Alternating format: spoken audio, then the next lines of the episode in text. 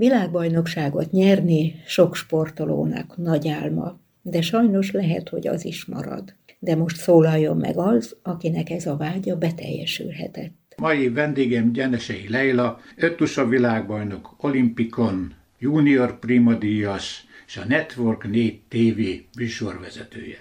Így azt hiszem röviden mindent elmondtam rólad. A sporttal hogy került érte kapcsolatba, hogy érintett meg téged a sport?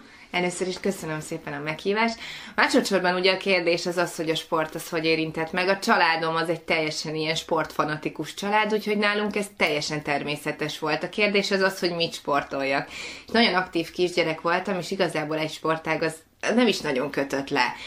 Először ovitornáztam, aztán ami ilyen ritmikus gimnasztikás jellegű volt, aztán utána elkezdtem úszni, triatlonoztam, a sífutás is becsatlakozott így telente a programba, de igazából az, ami, ami az én nagy szerelmem, meg amiben ki tudtam teljesedni, és Magyarországon is olyan eredményeket el lehet érni, ami világszinten jegyzett, az az öttusa volt. És az öttusán belül mik voltak azok a számok, amik közel voltak hozzá, amik egyáltalán elvezettek oda, hogy öttusázó legyél? Mi volt az a szám, ami a legjobban ment, meg mi volt az a szám, ami a legkedvesebb volt nekem, az nem ugyanaz. Ami a legjobban ment, az az úszás, és ennél fogva azért szerettem, mert nagyon eredményes voltam benne, de, de azért azóta, amióta abba hagytam, olyan nagyon sokszor nem járok úszni. Ami pedig a legkedvesebb, az a lovaglás, és egyébként az is nagyon jól ment. Pontosan szerintem azért, mert hogyha valamit valaki szeret, és szenvedélyből csinálja, akkor talán az eredmények is sokkal jobban tudnak párosulni, mert, mert valahogy benne van az az érzés, ami, ami hozzáteszi azt a pluszt, hogy ami kell hozzá. Ami még egy nagyon jó sportág az öttusában, az a vívás. Ott ugye egy ellenfél ellen kell küzdeni, míg a lovaglásnál valakivel, ugye a lóval kell együttműködni, és ez a csodálatos az öttusában, hogy nagyon sok képesség kell hozzá.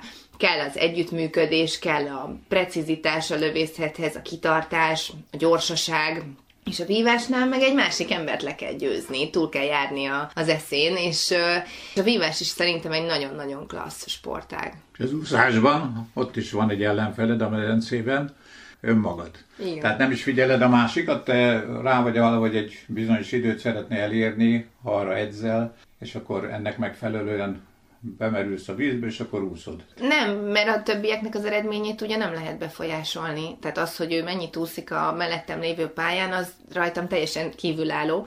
Én nekem azzal kell foglalkozni, hogy saját magamból, a saját magam teljesítményét kihozzam, ami éppen a, abban a pillanatban bennem van.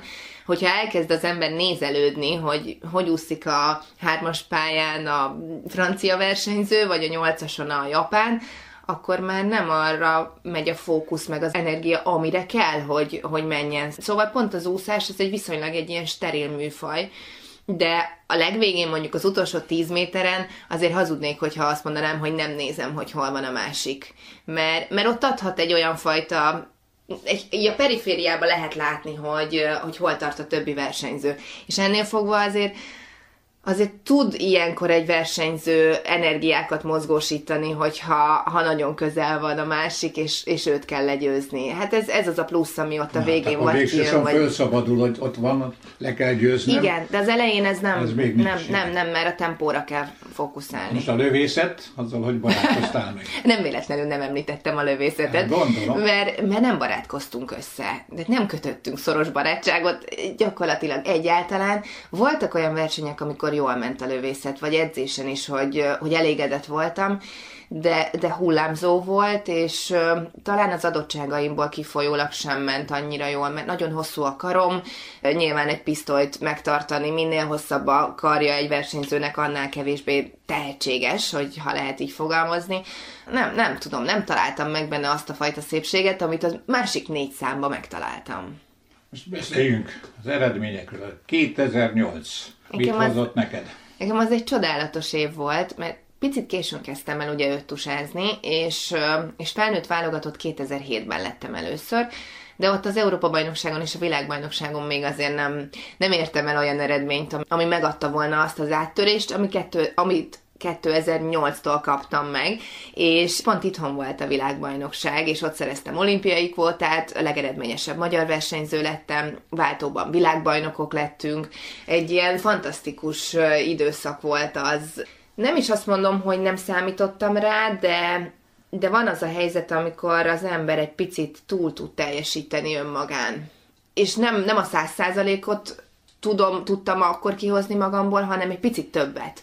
És ez kellett ahhoz, hogy, hogy ott úgy minden összejöjjön, és, és valahogy úgy álltak össze a csillagok, hogy, hogy bármilyen nehézség jött, volt, hogy olyan lovon kellett menni, ami, ami nem feltétlenül volt a kedvencem, és az is jól ment. Tehát ott tényleg valahogy egy ilyen flow élmény volt. És, és ez egy nagyon klassz időszak volt. Aztán utána voltam a Pekingi olimpián, én azzal egy picit elégedetlen vagyok, szerintem több lehetett volna bennem, de minden számban maradt ö, néhány pont, és ez pont elég ahhoz, hogy, hogy nem tudtam oda az elejére férkőzni. Most, ha jól tudom, akkor négy éven keresztül, ugye azt hiszem 2008-tól az év legjobb női öttusázója voltál. Hú, én ezeket a dolgokat nem számolom.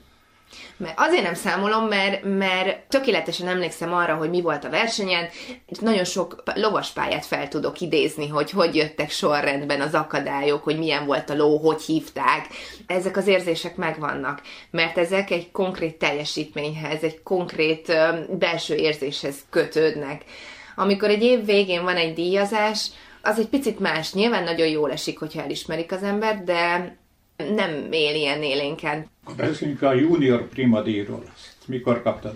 2011-ben kaptam, és az viszont egy nagyon nagy elismerés volt. Mert ugye az nem csak öttusázó kaphatja meg, hanem sportkategóriában, ugye bármilyen sportákból jelölhetnek versenyzőket, és azért az egy nagyon nagy dolog, hogy, hogy én is megkaptam a junior prima díjat. Még egy kérdésem az öttusával kapcsolatban, hogy Hát most kiadták a lovaglást, ezt te már ugye nem vagy aktív versenyző, ezt hogy éled meg, mi a véleményed erről? Ha én most aktív versenyző lennék, akkor én borzasztóan el lennék keseredve. Így is nagyon el vagyok keseredve, hogy, hogy már csak kívülről nézem ezt a sportágat.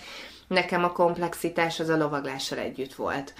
Nyilván látom azokat a problémákat, amik oda vezettek, hogy ezt a döntést meghozták, de, de talán ezt meg lehetett volna előzni. Így utólag már, már nehéz ezen változtatni, de azt gondolom, hogy a szépségét, az eleganciáját ennek a sportágnak azért a lovaglás is megadta, és lehetett volna olyan szabályokat hozni, olyan képzéseket tartani, olyan megoldásokat találni, amivel megmenthető lehetett volna az öt tusa, nem az utolsó pillanatban, hanem sokkal hamarabb kellett volna ezen gondolkozni.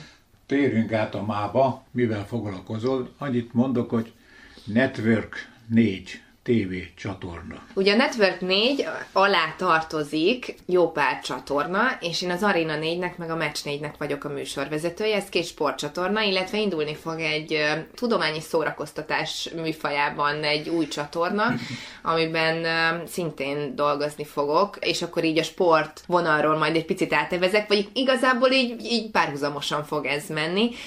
Most jelenleg az Arena 4-nél, meg a Match 4-nél a Bundesligával foglalkozom, ami azt jelenti, hogy meccsek előtt, úgy német labdarúgó elvonallal foglalkozom, és meccsek előtt, meccsek közben, és a végén beszélgetek a szakértőkkel.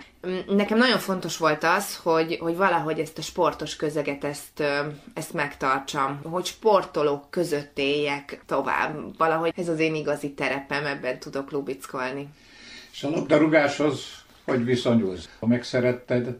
Nem mondom azt, hogy én egy labdarúgó rajongó lettem volna mondjuk az elmúlt két-három évtizedben. Nyilván követtem az eseményeket, magyar válogatottat, hogyha volt egy olyan meccs, világbajnokságokat, Európa-bajnokságokat, viszont előtte én sporthíradóztam egy másik tévécsatornánál, ahol nyilván a sporthíradónak a nagy része az már a labdarúgásról szólt.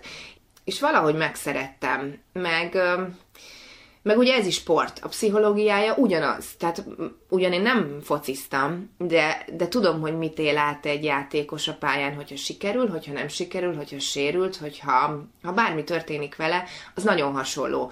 És én azt érzem, hogy, hogy ebben tudok én jó lenni, hogy, hogy mivel én is átéltem azokat a dolgokat, így rá tudok kérdezni olyan dolgokra, ami, a sportszakmai dolgok mellett a sportlélektant is jelenti és mellette pedig marha nagy felkészültséget igényel, és naprakészséget, amivel meg azt kapom meg, hogy, hogy folyamatosan azért itt trenírozzam magamat, meg oda tegyem magamat, és hogy van tétje. Szóval, hogy ez nem egy üres szereplés, hanem itt ugye foglalkozunk egy komoly dologgal, és megpróbálunk tájékoztatni, megpróbálunk szórakoztatni, és nincsen második alkalom, tehát ha élőben megy egy műsor, akkor nincs az, hogy vegyük föl még egyszer, és, és ez a téthelyzet, ez nagyon hasonló ahhoz, amit akkor éreztem, amikor versenyeztem.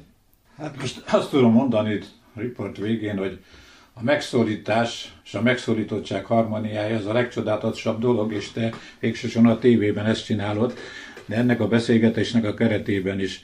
Úgyhogy nem kellett nagyon kérdeznem, nagyon frappánsan válaszoltál mindenre, és nagyon szépen köszönöm ezt a beszélgetést. Én veled. is nagyon köszönöm, nagyon jó volt. Kedves hallgatóink, Meskó Bánk Gyenesei Leila öttusa világbajnokkal beszélgetett.